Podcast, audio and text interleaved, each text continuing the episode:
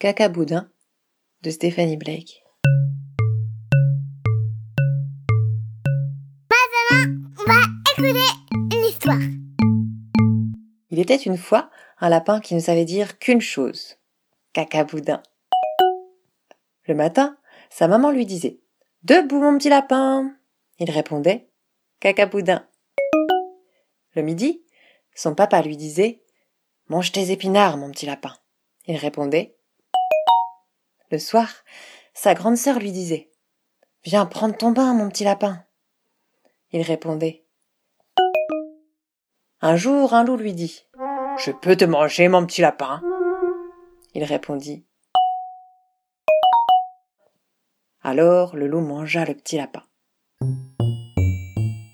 Lorsque le loup rentra chez lui, sa femme lui dit Ça va, mon chéri?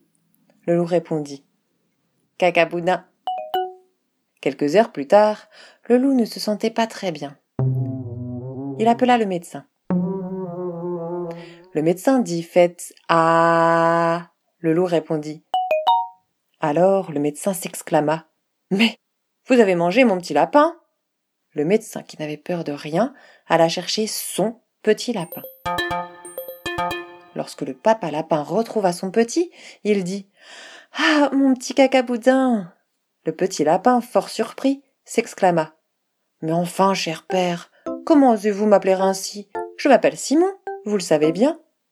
De retour à la maison, sa maman lui dit Mange ta soupe, mon petit lapin. Il répondit Oh oui, comme c'est exquis. Mais le lendemain matin, lorsque son papa lui dit Brosse tes dents, mon petit lapin.